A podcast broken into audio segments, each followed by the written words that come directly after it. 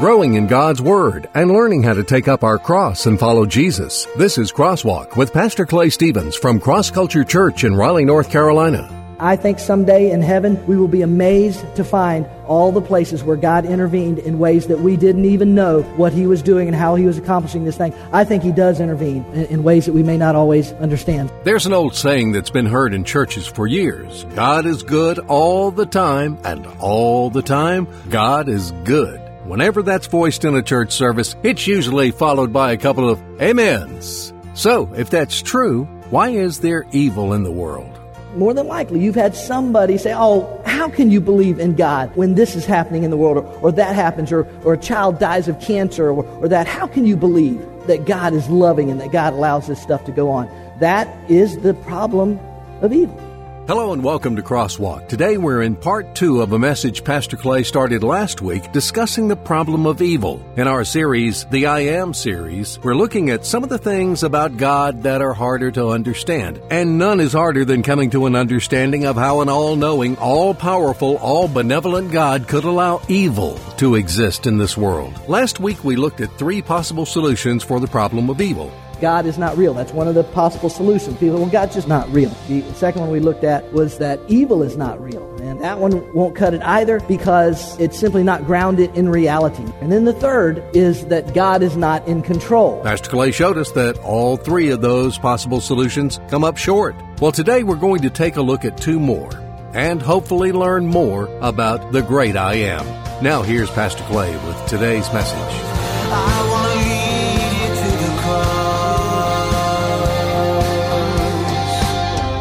Last week, we began to discuss a subject that I said may be perhaps the most difficult to grasp of all. Certainly for those outside of the church, people who, who are not followers of Jesus or perhaps don't even know if they believe in God.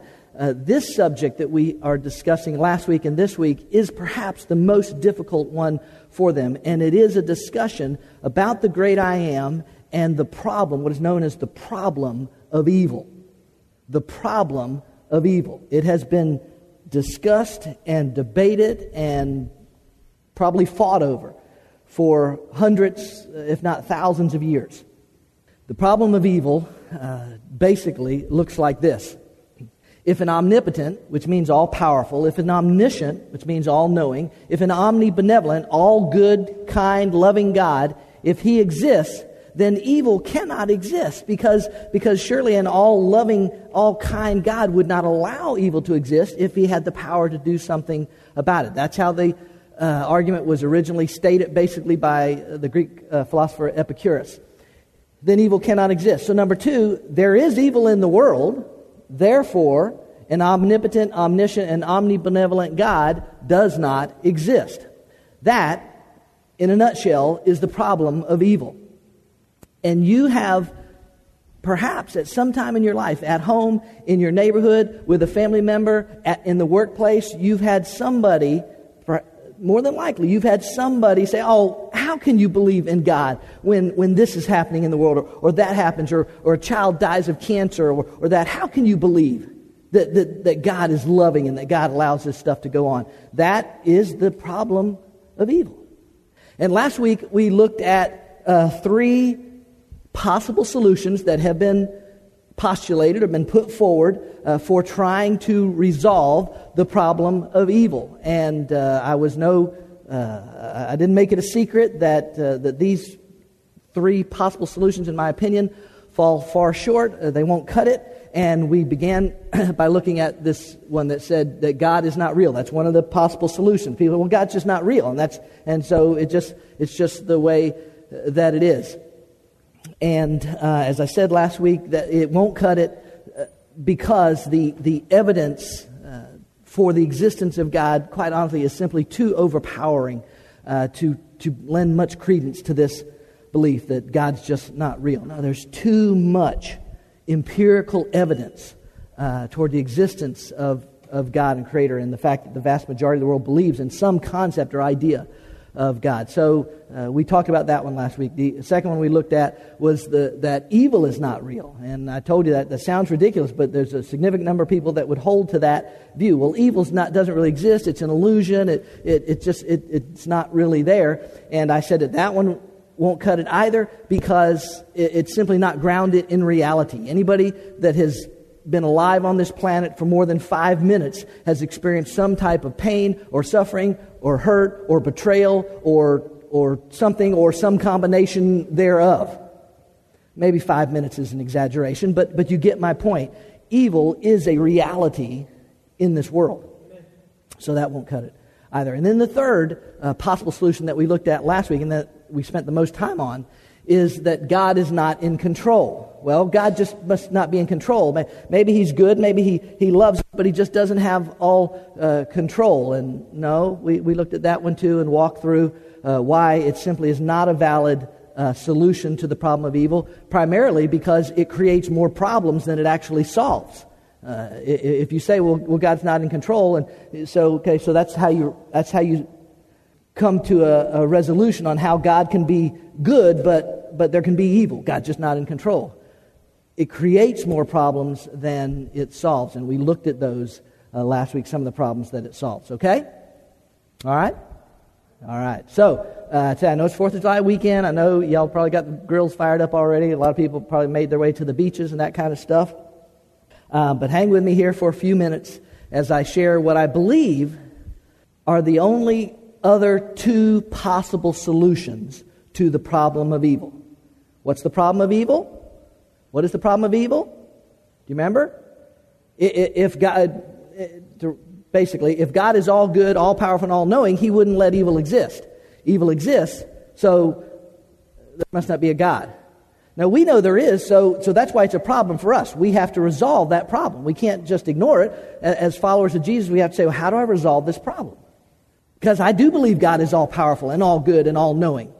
And I do believe evil exists in the world. So, how do I resolve uh, those two? There are, I believe, only two other possible solutions to the problem of evil. And I will say to you that I believe either of these two possible solutions are to be pref- preferred uh, over the previous three that we looked at last week. These two that we're going to look at today, either one of them are to be preferred to the three that we looked at last week. And the reason is because both of these solutions that we will look at today uh, strongly commit to the idea that God is in control. And so, therefore, they do honor to God by, by stating that He is in control and they believe uh, that, that, that biblically their position is supported by Scripture. As a matter of fact, I would say that both of the positions that we're going to look at today claim the biblical high ground. In other words, both of them would say that Scripture supports this position on the problem of evil and why evil exists. Okay? I'm going to give you which one I believe uh, best lines up with Scripture and best lines up with, with who God reveals himself to be in Scripture, I, am going to share with you what, with the one that I believe best lines up with it. But you have to decide for yourself which of these two views you believe best lines up with Scripture as you prayerfully walk through that decision. Because I want you to understand this. There have been, uh, there have been, there have been, and there are men and women uh, throughout history who have godly men and women throughout history who have held to either one of these two positions we're going to look at. Okay? Uh, and, and so I want you to understand that. I want you to also understand it's okay if you don't agree with me on, on where I come down on the position of the problem of evil and what is the best resolution to that. We don't have to agree on everything, but because, I, uh, because I'm the pastor of this church, I believe it's important that I, that I share with you what I believe uh, best lines up with Scripture and reveals the God that we see in Scripture. Okay? All right, all right. Have I, have I built that up? Have at it. All right, here we go. So, so here is the fourth. We looked at three last week. Here's the fourth possible solution to the problem of evil. All right, fourth possible solution is this God is in control and ordained the presence of evil. God is in control and he ordained the presence of evil. Now, you probably already know this, but Webster defines ordained this way to issue an order, when used as a verb, to issue an order. So, in other words, to ordain is to issue an order, to, to, to plan, to decree that it would be this way. So, uh, the fourth position is that God is in control and He ordained, He planned, He controlled so that evil, uh, the presence of evil, would exist in His creation. Okay? All right. Uh, I, I'm, I don't know how, how else to do this, and I thought about this a lot. I don't know how else to do this except to, that it's going to come across as kind of a uh, theology lesson, history lesson, all that kind of stuff, but I just didn't know how else to do that. This uh, position has been the one that has predominantly been um, adopted by uh, some who would hold to what's called a reformed or a Calvinistic position. That's right. So, which some of you may hold to here in this in this place. Uh, I will I will freely tell you uh, that that I I do not fall in the camp of Reformed, what is known as Reformed or, or Calvinistic theology. He's going to love me anyway when this is over. He's still going to love me. So the, the it, it is that camp predominantly adopts this idea that that God is in control, God is sovereign. It places a very strong emphasis on the sovereignty of God, and um, and particularly, in, I mean, in all areas, but particularly or most notably in the area of our salvation. God ordained before the foundation of the world, before anything was done, that evil would be part of his plan. And so this position resolves the problem of evil by saying that it was always God's plan for evil to exist. Therefore, there is no conflict since God is always right and what he does is always right there is no conflict between saying that God is omnipotent, omniscient, and, and omnibenevolent and evil exists. It was always God's plan for evil to exist. Therefore, uh, it's, it's, there's, not, there's not a conflict in this. Okay? Now, um, I've already told you that I'm not necessarily in the camp that holds to all of the tenets or the beliefs of Calvinism. I, I absolutely would agree with some of those. And, and if you want to know more about you know, what Calvinism is, you can talk to me or, or probably Steve later. But um, Calvinism, the, the, name comes, the, that part of it called Reformed or Calvinism comes uh, from John Calvin. John Calvin was a 16th century um, theologian and pastor uh, and reformer. And if you want to know what that is, you can ask me after the service.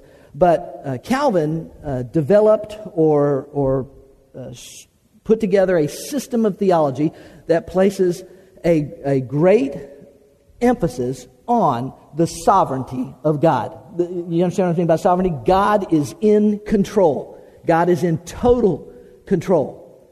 Now, certainly, a strong emphasis on the sovereignty of God is not a bad thing. Are y'all with me so far? If I haven't lost you yet? Certainly, the sovereignty of God. Everybody with me? You guys back there on the back? Y'all with me? The, certainly, the sovereignty of God and emphasis on the sovereignty of God is not a bad thing. But I'm not necessarily in the camp that would hold to all the tenets of that belief system. So, explaining this system to you, you might say, well, he already told me he's not for this system, so uh, he's probably going to be a little biased. You're probably right. So, uh, rather than me do it, I'm going to let someone explain to you the uh, position, this fourth position, uh, from this Reformed or Calvinistic position uh, someone who holds to this position because I want you to have I want you to have clear understanding of what it is and and so that you can prayerfully decide well this yeah I, I just I think this is this is how it is. So uh, this is from an article uh, from reform.org website reform.org uh, gentleman I don't know the gentleman but he he's writing an article on the existence of evil from the reformed position got me okay so he's writing about the existence of evil and explaining why evil exists. And here's what he says He says, God's purpose in creating this world, and that's where you have to go. You have to go back to why God created us in the first place, and that's how you get to why we have evil. God's purpose in creating this world uh, is to most fully manifest his glory, and that the world he created accomplishes this purpose. That God's purpose in creating was to manifest or display his glory, and the world he created is the world that best displays his glory. You with me so far? God's glory is manifested through his various attributes. Scripture repeatedly speaks of four attributes which bear crucially on the problem of evil. righteousness, justice, mercy, and grace. God has ordained, ordered, planned evil in order to display to all creation, and in particular to humanity, his glory in a way otherwise impossible. Namely, he has ordained, ordered, planned man's fall and the resulting evils to demonstrate his righteousness, justice, grace, and mercy as fully as possible. Okay? So, uh, Doug Erlickson is saying that God's purpose in creating us is so that he could uh, display his glory. Or, or I, I, would say it this way uh, that God's purpose in creating was so that he could expose his glory, and, and specifically or particularly uh, to humanity. So he could expose uh, his glory uh, to the world around us. Okay? So that's, that's this position. That That's why he did it, that evil exists uh, so that he can display some of those attributes that Erlickson writes about, right? So God is justified. He displays his justice and he displays his righteousness when he sends people to hell for uh, committing sins. Sins which, if I'm understanding this right, he ordained them to commit, but we won't even go down that road. Uh, he, he, he, he's, he's displaying his righteousness and justice by sending people to hell for their sins, and he's displaying his grace and his mercy by choosing a few to be uh, redeemed through the blood of Jesus Christ and go to heaven. Okay? So he's displaying his attributes. And by displaying his attributes, he's displaying his glory. God is glorified by displaying righteousness, justice. God is glorified by sp- displaying mercy and grace. He's, dis- he's glorified either way. And so that's why he created us, so that he could display his glory uh, through that means. Okay? he he, cre- he created us to expose His glory to us. Now, are you with me? Did I just hear a big sigh? Somebody, really? Sorry. All right, here we go. Here's where my logical and I believe biblical uh, conflict with this raises its ugly head. All right, this is this is where I run into a, a problem with this. Now, I'm going to give you what I believe are what I see, what I see as a few problems with the idea that yes, God created everything, and before He created anything, it was His plan to create evil uh, so that uh, we would sin. He, created, he planned for us to sin so that then He could display His righteousness, His justice, His grace, and His mercy. These are some problems that, that, I, that I, I would have to work through with somebody, and they're not, they're not new, or at least uh, a couple of them are not new. And the first one is this it implies that God has a need to display his glory at all costs. Now, before Steve and anybody else bites through their lip, let me say that the Calvinists and the non Calvinists would readily agree God needs nothing. Anybody of, of Orthodox theology would absolutely say God is, God is in need of nothing. By definition, God cannot have a need, and by revelation, God has no need. So I'm not saying that a person who holds to a Reformed or Calvinistic position believes that God has a need. A Calvinist would emphatically state God has no need. What I am saying is that this position implies that God has a need because it says that God created us for the sole purpose of manifesting, as, as uh, that gentleman put it, as manifesting or displaying his glory. Now, for that, a Calvinist would, a person in a reformed position would probably agree with that. That's right, amen. It's all about the glory of God, uh, and, and that's what this whole thing is about. Okay, okay. But let me make sure I understand this. That means that, you, that this position is saying that God created mankind, people who did not exist, he created them and then condemned the vast majority of them to hell. We'll come back to that in a minute. For the sole purpose of displaying his glory. and and I, my question, I guess, would be that, that, and I'll ask God, man, if I get to heaven, and God says, dude, you're lucky I didn't strike you dead. You were so wrong on that. And I get there, and because uh, I'll, I'll, I'll ask him, because why? Why? Why create a group? Uh, why create a, a, a, world? Why create a, a, a people that don't even exist? That don't, don't, they don't even exist just so you can display your glory.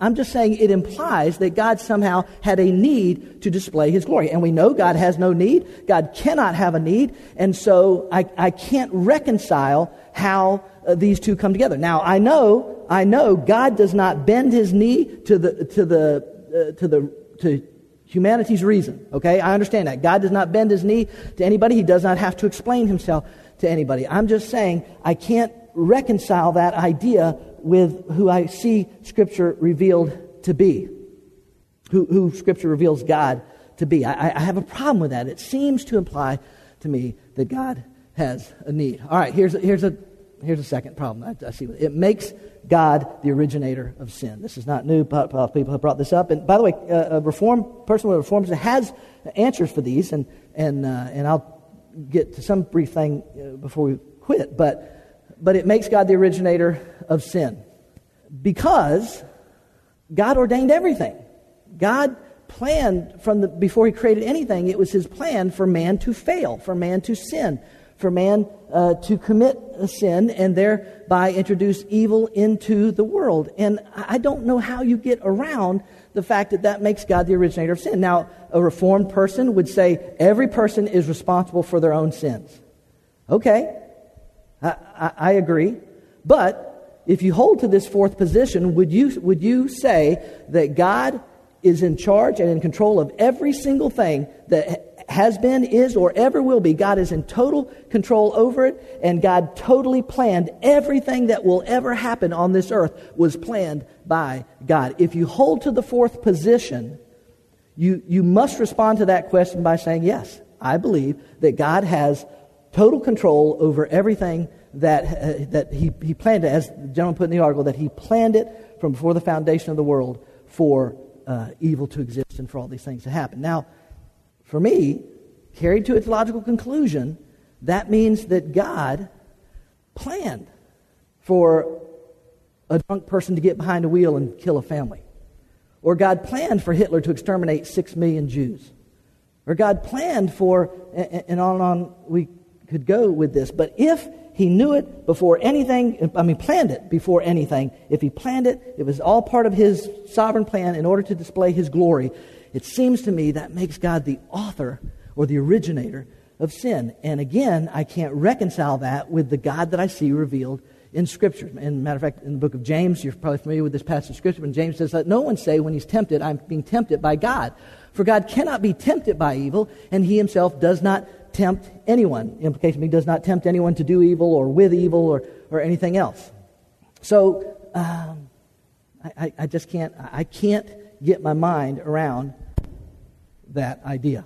I think there's a better solution than to say God planned it all in advance. And then there's there's one more uh, problem that I see with it, which actually my son Travis first originally voiced this uh, to me. I've never heard anybody else uh, bring this up um, but I really believe that it's a valid question that should be asked uh, when we talk about the sovereignty of God and did He plan everything to happen. Here's one of the problems that I, I see with it it creates a conflict with the goodness of God. Now, listen to me. Not because He sends people to hell.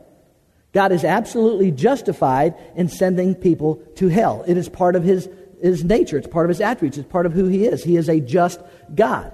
In fact, he would not be a good God if he were not also a just God.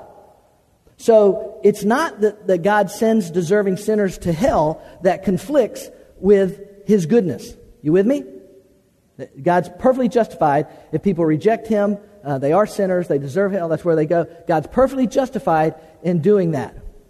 Here's where I see the problem.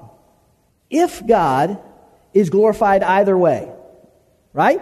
What did we say earlier? He's glorified for sending deserving sinners to hell, and he's glorified for uh, saving undeserving sinners for heaven. He's glorified either way, right? And I think the I think the reformed and the non-reformed would be in agreement in that that God is glorified either way. when, when he sends deserving people to hell or when he sends undeserving people to heaven, he's glorified. Then this would be my question. If that's true, if he's glorified either way, then wouldn't it seem like that his love and, and goodness and kindness, which are also attributes of God, and remember, one doesn't cancel out the other, wouldn't his love and goodness and kindness cause him to, to be glorified by sending more to heaven than he sends to hell? Do you understand what I'm asking? If, if, if he's glorified either way, wouldn't a good God want to save more than, than, than he sends to hell? It, it certainly seems that way in Scripture. Uh, Ezekiel, I think, chapter 18. Uh, Do I have any pleasure in the death of the wicked? declares the Lord God, rather than that they should turn from his ways and live. And so it, it certainly implies that God would desire for more people to be in heaven than would be in hell. And yet, we find exactly the opposite to be the case. Apparently, apparently there will be far more people in hell than there are in heaven. Jesus said this in Matthew chapter 7. Jesus said, You can enter God's kingdom only through the narrow gate. The highway to hell is broad and its gate is wide for the many who choose that way. But the gateway to life is very narrow and the road is difficult, and only a few ever find it.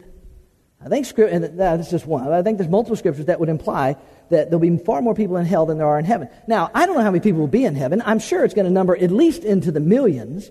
But whatever number it is, it apparently w- will be far significantly less than the number that will be in hell. And it seems to me, I realize I'm a human, re- but it seems to me if God is, is love, 1 John 4 8, if he's, if he's gracious, if he's kind, if he's righteous, if he's just, if he's all those things, it seems to me that God would, would if he's glorified either way, that he would glorify himself by putting more in heaven than, than choosing more for heaven than he chose for hell. Or at least make it a 50 50 split.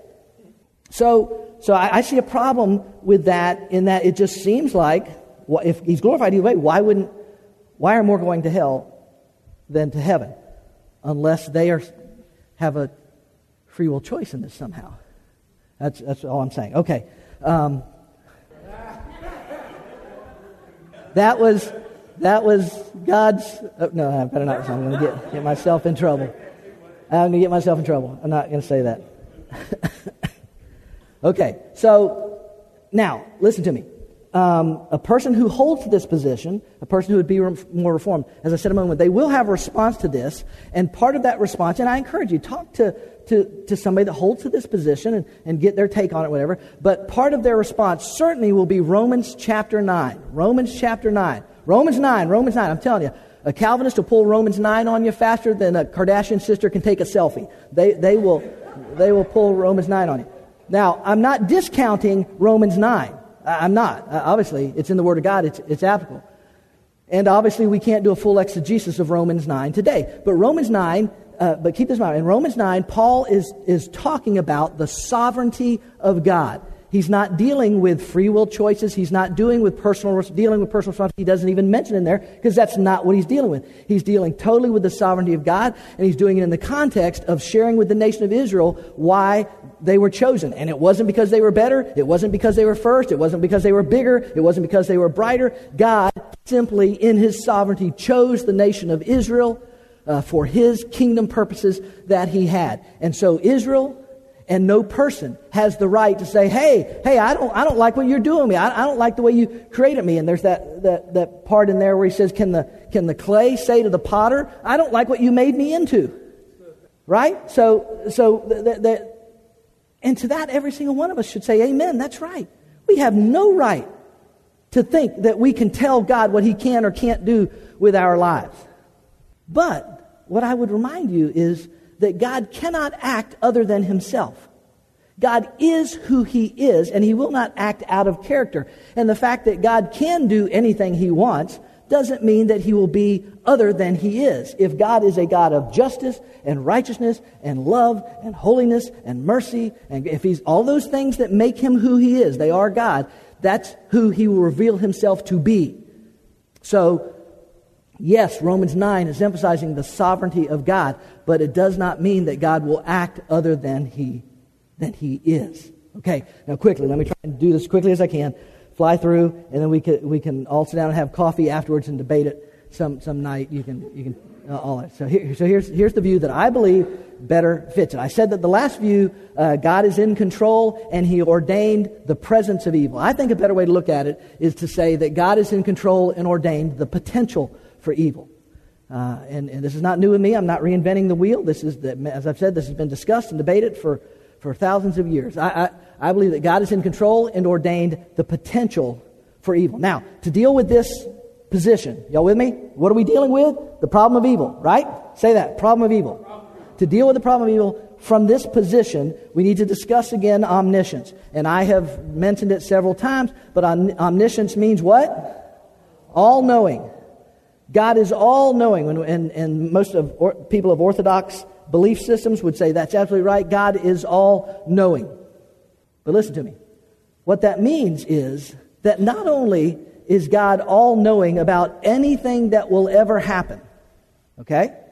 That's, that would be all knowing. Not only does He know everything that's happening right now, He knows everything that will ever happen.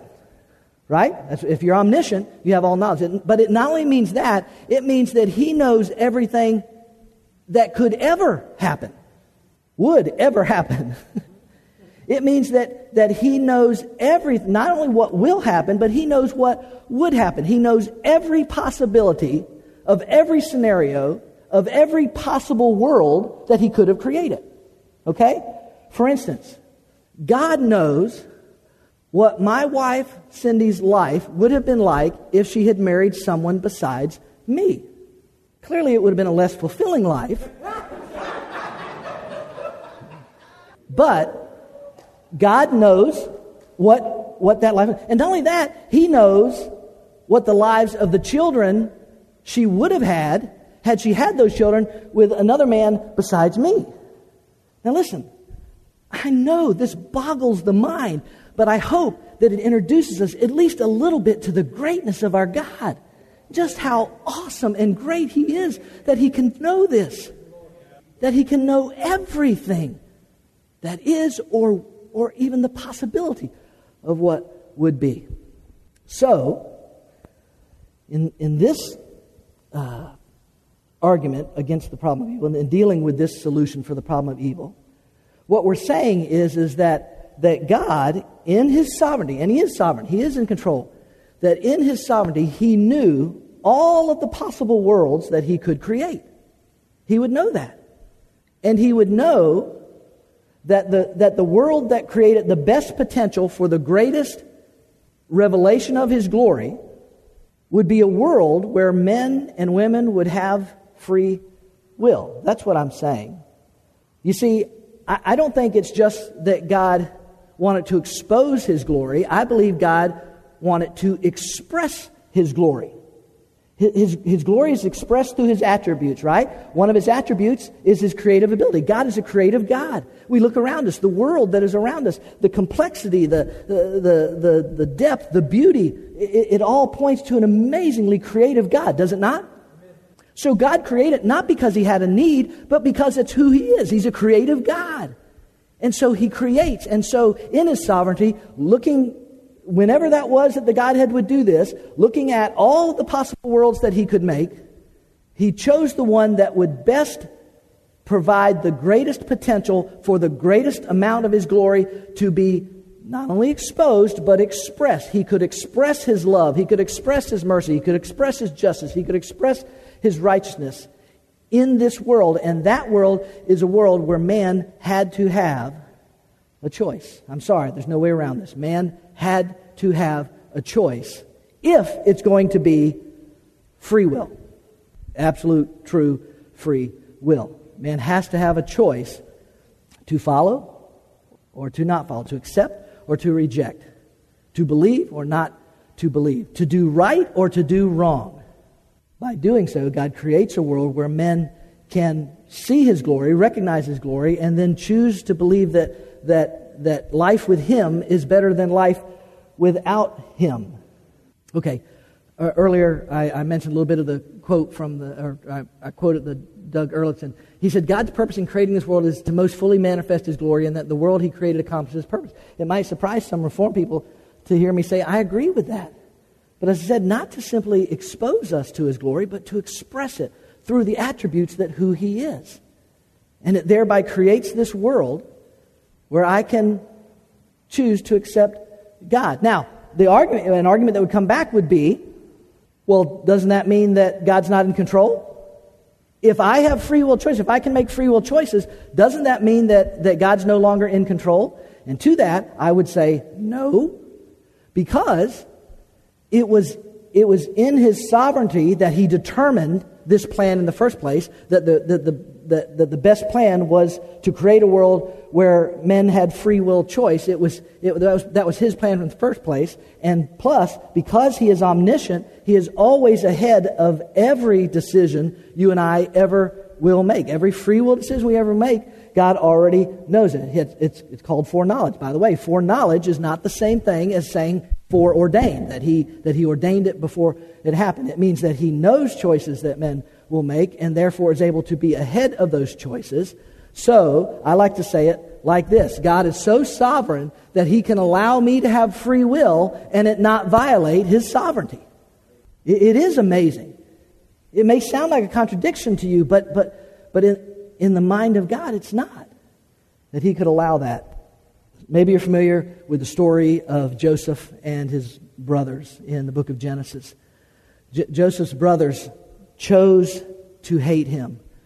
Joseph's brothers chose to be jealous of him. Joseph's brothers chose to, to want to kill him, but ultimately sold him into slavery. They chose to do that. And years later, when they come face to face with Joseph through circumstances that only God could have created, uh, we find this in Genesis chapter 50 and verse 20. This is Joseph speaking. As for you, uh, brothers, you meant evil against me. Your intent was evil. But God meant it for good in order to bring about this present result to preserve many people alive, displaying His goodness. Manif- his, his glory is manifested, his, the goodness of His glory is manifested through Him uh, acting as in coordination with decisions that those people were making. God's ahead of it. He knows what it's what's going to happen and what he's going to do. Of course, most of you familiar with Romans chapter 8. Just bring it out. We know that God causes everything to work together for the good of those who love God and are called according to his purpose. He's ahead, he's ahead, he's ahead, he's ahead of everything. He's never caught off guard, he's never surprised. All of us would agree with that and how that works out.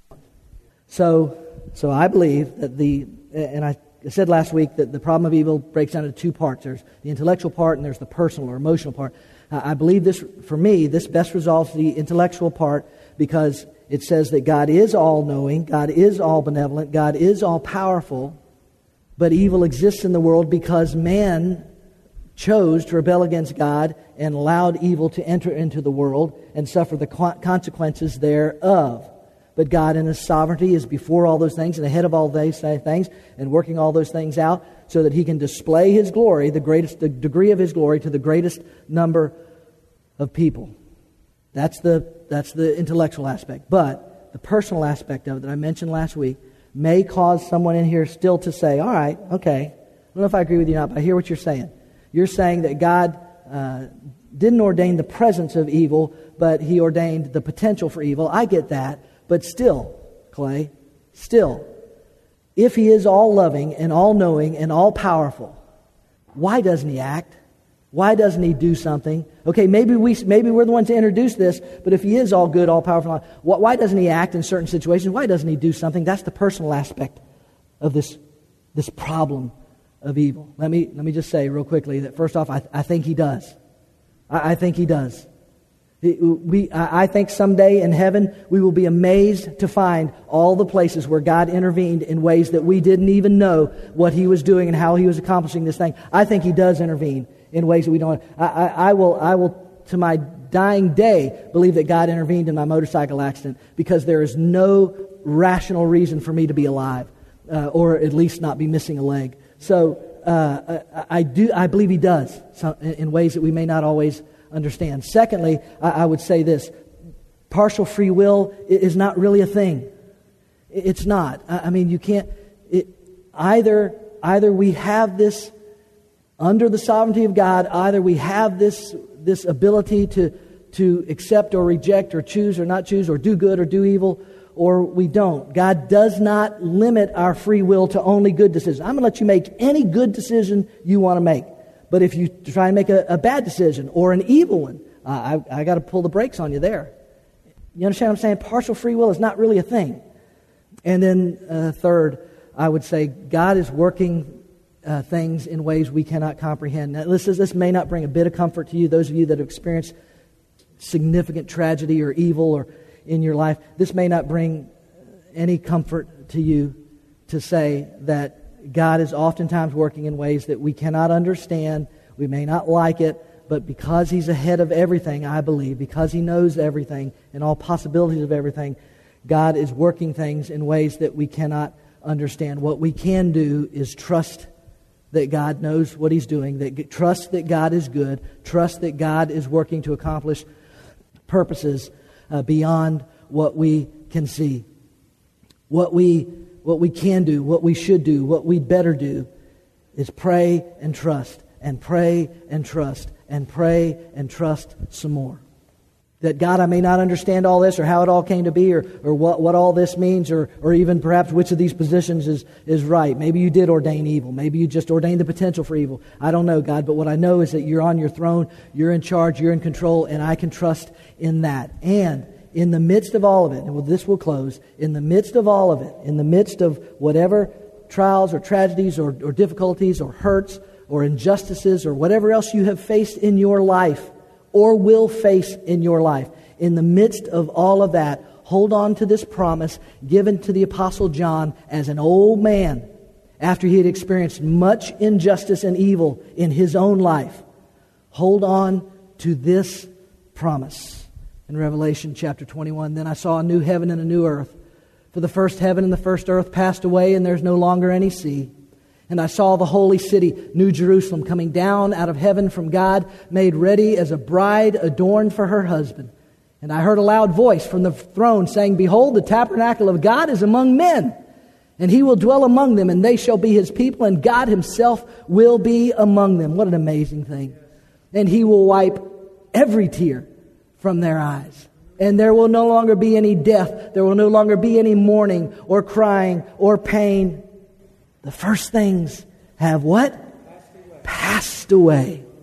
And he who sits on the throne, he who sits on the throne said, Behold, I am making all things new. And he said, Write, for these words are faithful and true.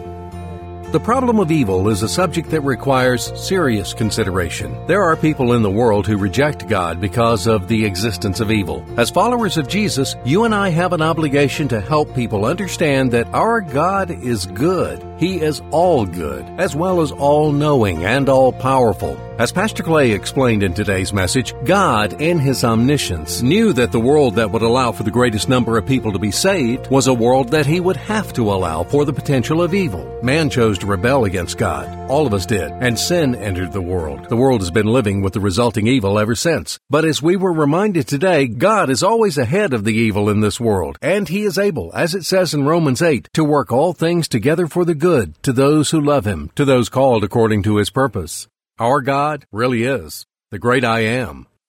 We're glad you joined us for this week's message on Crosswalk. Pastor Clay is the author of the book I Get It Discovering How to Really Live in the Promises of God. My prayer is that God would use it to help some people understand a few things about what it really takes to live in the promises of God. God wants you to live a life of peace and purpose and meaning and hope and fulfillment and contentment. He wants you to live a life without fear and without anxiety. Many people at some point in their life feel disconnected with the type of life and faith they read about in the Bible and what their lives look like on a daily basis. What is it that we're missing? What is it that we're not getting? If I'm not really living in the promises of God, why is that? That's what this book explores. I Get It is available online in electronic versions for the Nook and Kindle, as well as paperback from Amazon.com. And ask for it by name at your favorite local bookstore. You can go in bookstores and just say, hey, uh, have you got a book in here uh, entitled I Get It from Clay Stevens? They can order this book out of their catalogs that they get. Get your copy today. Discover the promises of God and the steps you need to take to get it. And join us here each week online for another Crosswalk message. God has invited us to know Him through His Word, the Bible, a perfect record of God's revelation to man and applicable for every area of our lives. And if you're in the Raleigh area, we invite you to be a part of Cross Culture Worship. We meet at 1030 every Sunday morning at the Leesville Road High School, a mile and a half south of I-540 exit 7. We're a church, but instead of religion, we're about relationships, and instead of rituals, we practice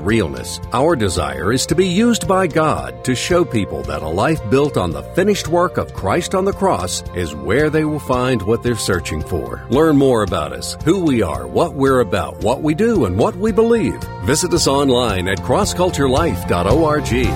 I'm not the water, I'm not the bread, but I know the